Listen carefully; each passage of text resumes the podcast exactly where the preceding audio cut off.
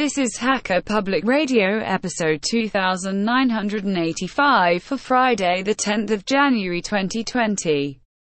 Today's show is entitled Firefox Update and is part of the series Privacy and Security. It is the 170th anniversary show of Ahuka and is about 17 minutes long and carries a clean flag. The summary is some recent updates to Firefox that add useful features.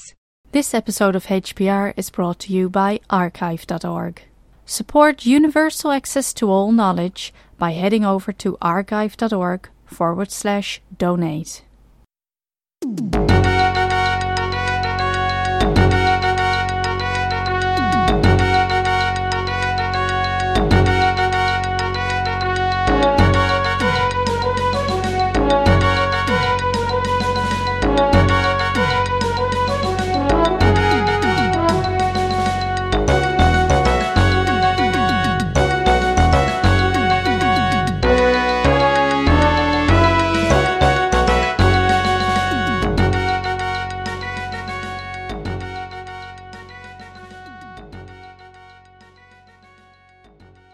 Hello, this is Ahuka welcoming you to Hacker Public Radio and another exciting episode. Uh, and what we want to talk about today is Firefox. Uh, now, Firefox has been carving out a spot on the internet as a privacy respecting alternative to Google Chrome. As I write this, they have published a web page under the title 2019 Firefox Flashback. Interesting. This is making fun of Google's many offers to show you what you did all year because, of course, that is how Google operates. They keep all of the data, but give you a chance every once in a while to look at it. Facebook does much the same. But what is Firefox doing here? Well, if you click on the page, and I have a link in the show notes for it, the text that comes up reads, we actually have no idea what you did online this year, and it's going to stay that way. It's kind of our whole thing. There's a picture of a red panda below, though, if you want to scroll down for it. In the meantime, this seems like an opportunity to mention that we've made a privacy promise. Take less, keep it safe, no secrets, learn more about what privacy means to us. And they're let, click through to another page, and if you click through, it says re- basically repeats those three principles: take less, keep it safe, no secrets. Okay, that's nice. And I've always found Firefox more privacy respecting than Google.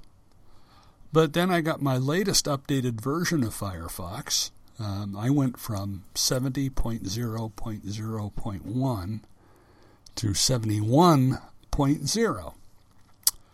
And it showed me a page called What's New with Firefox, which started off by talking about creating a sync account with them. So, what is this about? I, I know Chrome is constantly pushing me to log into a Chrome account, which I resist. And why is Firefox any better? I decided it was worth taking a look. So the first thing they say is no account required, but you might want one. Okay. And they go on to say the Firefox browser collects so little data about you, we don't even require your email address. But when you use it to create a Firefox account, we can protect your privacy across more of your online life. Now, under that, they list five items. Firefox Monitor, about which they say have at least one company looking out for your data instead of leaking it. Firefox Lockwise, never forget, reset, or travel without your passwords again. Facebook Container, get a container to keep Facebook out of your business. Pocket, trade clickbait and fake news for quality content. And then finally, Firefox Send. Send huge files to anyone you want with self destructing links. Well, okay, now on to what all of this means. First, what we need to understand is that there is an inescapable tension between privacy and convenience. Google has been successful with many users because it is so convenient to use. It uses what it learns about you to customize your search results to show the things it believes you are most likely to be looking for, as an example. It adds to this data by providing you with very convenient email. A lot of people appreciate the convenience and don't care too much about Google having all of this data. So for Firefox, competing with Google means that it has to offer some degree of convenience, and that does require collecting some data, and they're quite open about it. To read more about what they collect, there is a privacy policy page, again, link in the show notes. And the one I'm looking at right now is dated October 31st, 2019, so it's fairly current. And the claim they make there is we strive to collect only what we need to improve Firefox for everyone.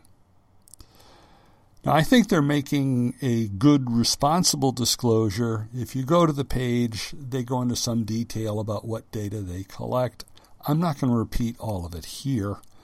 Um, you can look it up for yourself if you're so inclined. And again, I have put a link in the show notes as most of my shows, there's links in the show notes for the things that I talk about. Uh, the point is that any usable browser is probably collecting some kinds of information, so you need to find a trade off you can accept. Now, as to the account, there is more detailed information at a page uh, on mozilla.org. Again, link in the show notes. And they go on to say there are three things required to set up an account an email address, that's basically your username, uh, although they use the address, a password, and your age. Now, I think the age part is because of laws limiting the ages at which you can legally protect information so as to protect young children. Here in the United States, for instance, we have the Children's Online Privacy Protection Act, and I imagine European Union has some similar laws as do many other countries. But that's all that is necessary. Optional data, again, optional, includes a picture, a display name, a secondary email, and two step authentication. I'm a big fan of two step authentication. So if you want to have good security, take a minute to set that up. Now, what do you get for doing this? The ability to have things like your bookmarks, open tabs, and so on follow you from device to device when you sign in. That is where the convenience part of the trade off comes. Now, you don't need to do any of this but having it can make your life easier. And if you are a multiple device person, in my case, I have several desktops, a couple of laptops, and a phone. Well, it can be quite handy. So I set up my account as advertised, which then took me to a screen where I could sign into different Firefox products. Now, note this is called Firefox Sync. So, to get the maximum benefit, you need to go to each of your devices, open Firefox, and log into your account. And here's what they will sync between your different devices by default bookmarks, history, open tabs, logins and passwords, addresses, add ons, preferences. But note that there is also a change button that lets you remove any of these that you don't want Firefox to sync. So you have reasonably granular control over this process. Now, as to the products, first one Firefox Monitor.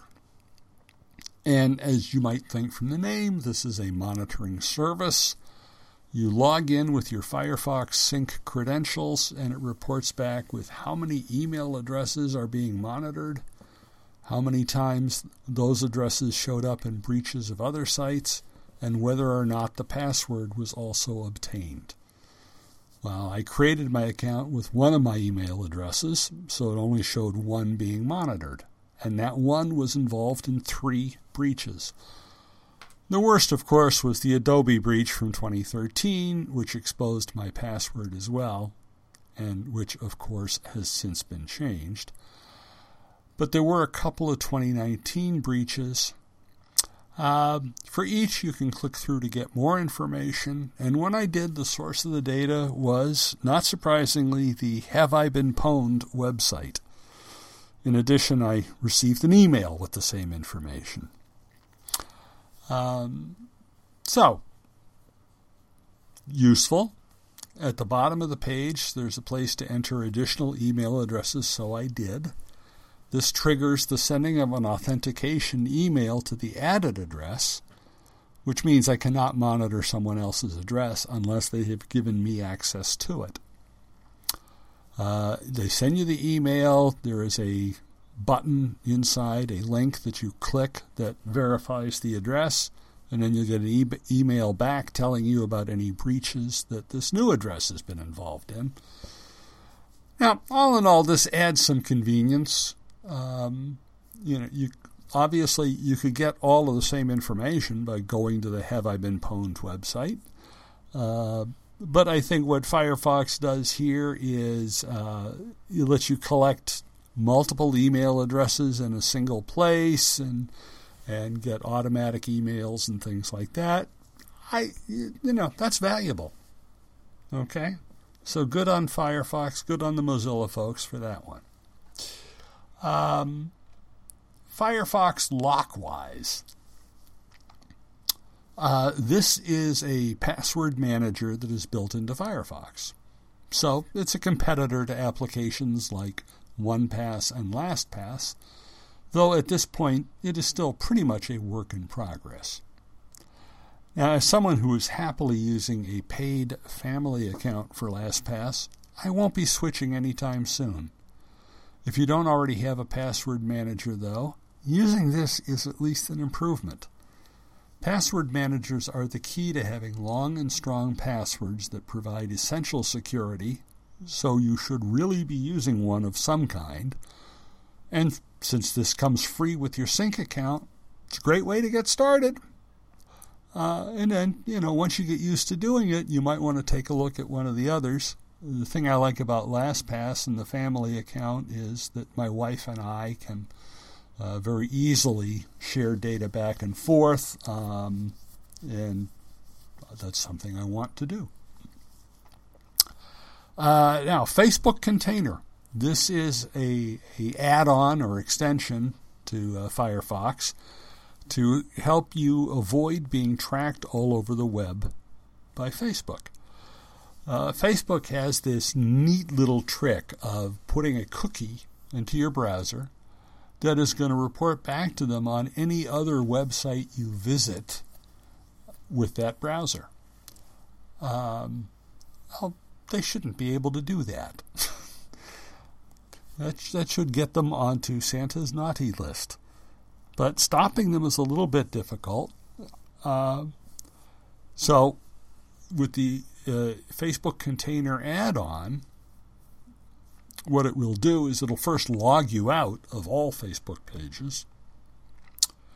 Uh, then, when you open Facebook again, you'll be in a container which is a tab that is isolated from other tabs.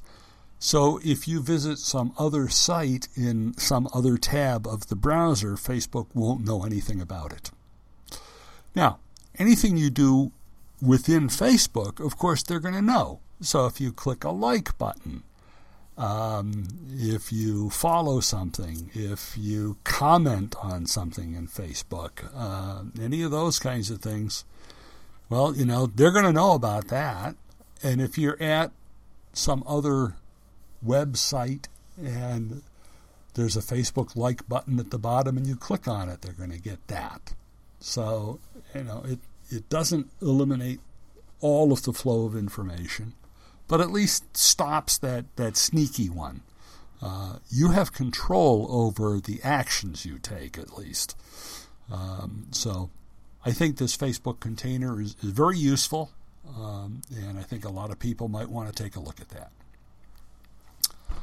Okay, the next product uh, they mentioned is something called Pocket. Now, Pocket is uh, was an independent product. Um, I remember getting it when I first got an Android phone. Um, I found it was handy. Um, and it got bought up uh, apparently by Mozilla, and they've integrated it nicely into the browser. And the idea of Pocket is it lets you save web pages to read later, and uh, that can be handy. Uh, you know, sometimes you're in the middle of uh, working on a project of some kind, and you run across a web page or a reference to a web page, and you think, "Oh, I really want to check that out, but I don't have time right now."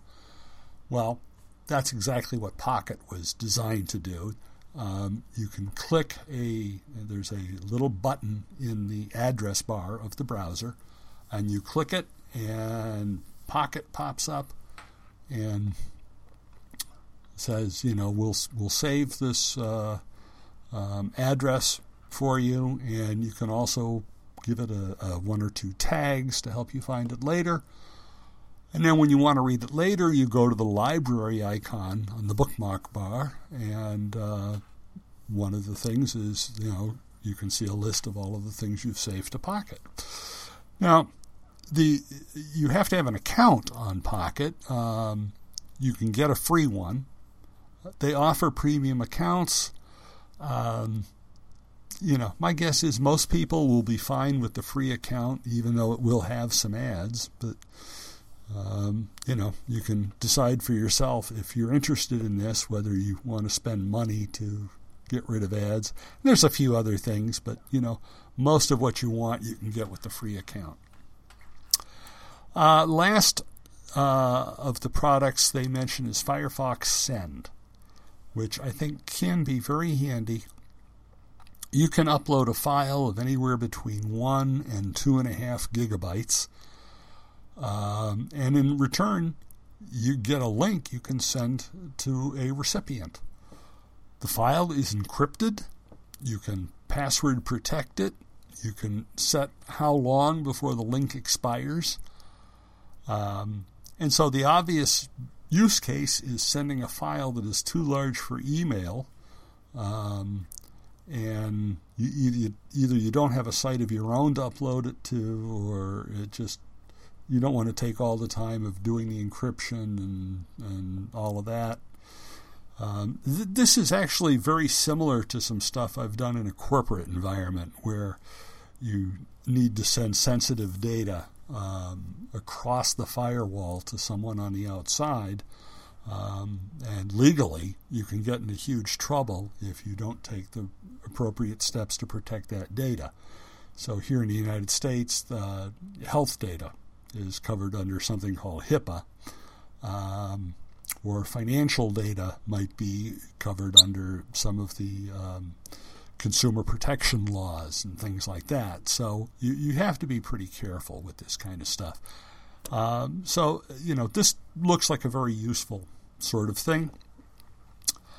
Uh, and so, uh, with that, what I want to do is sign off, and uh, as usual, uh, remind everyone to support free software. Bye bye.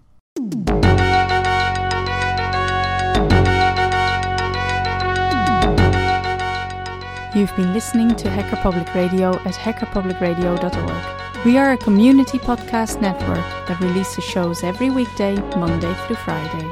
Today's show, like all our shows, was contributed by an HPR listener like yourself. If you ever thought of recording a podcast, then click on our contribute link to find out how easy it really is. Hacker Public Radio was founded by the Digital Dog Pound and the Infonomicon Computer Club and is part of the binary revolution at binrev.com. If you have comments on today's show, please email the host directly, leave a comment on the website, or record a follow up episode yourself. Unless otherwise stated, today's show is released under a Creative Commons Attribution Share Alike 3.0 license.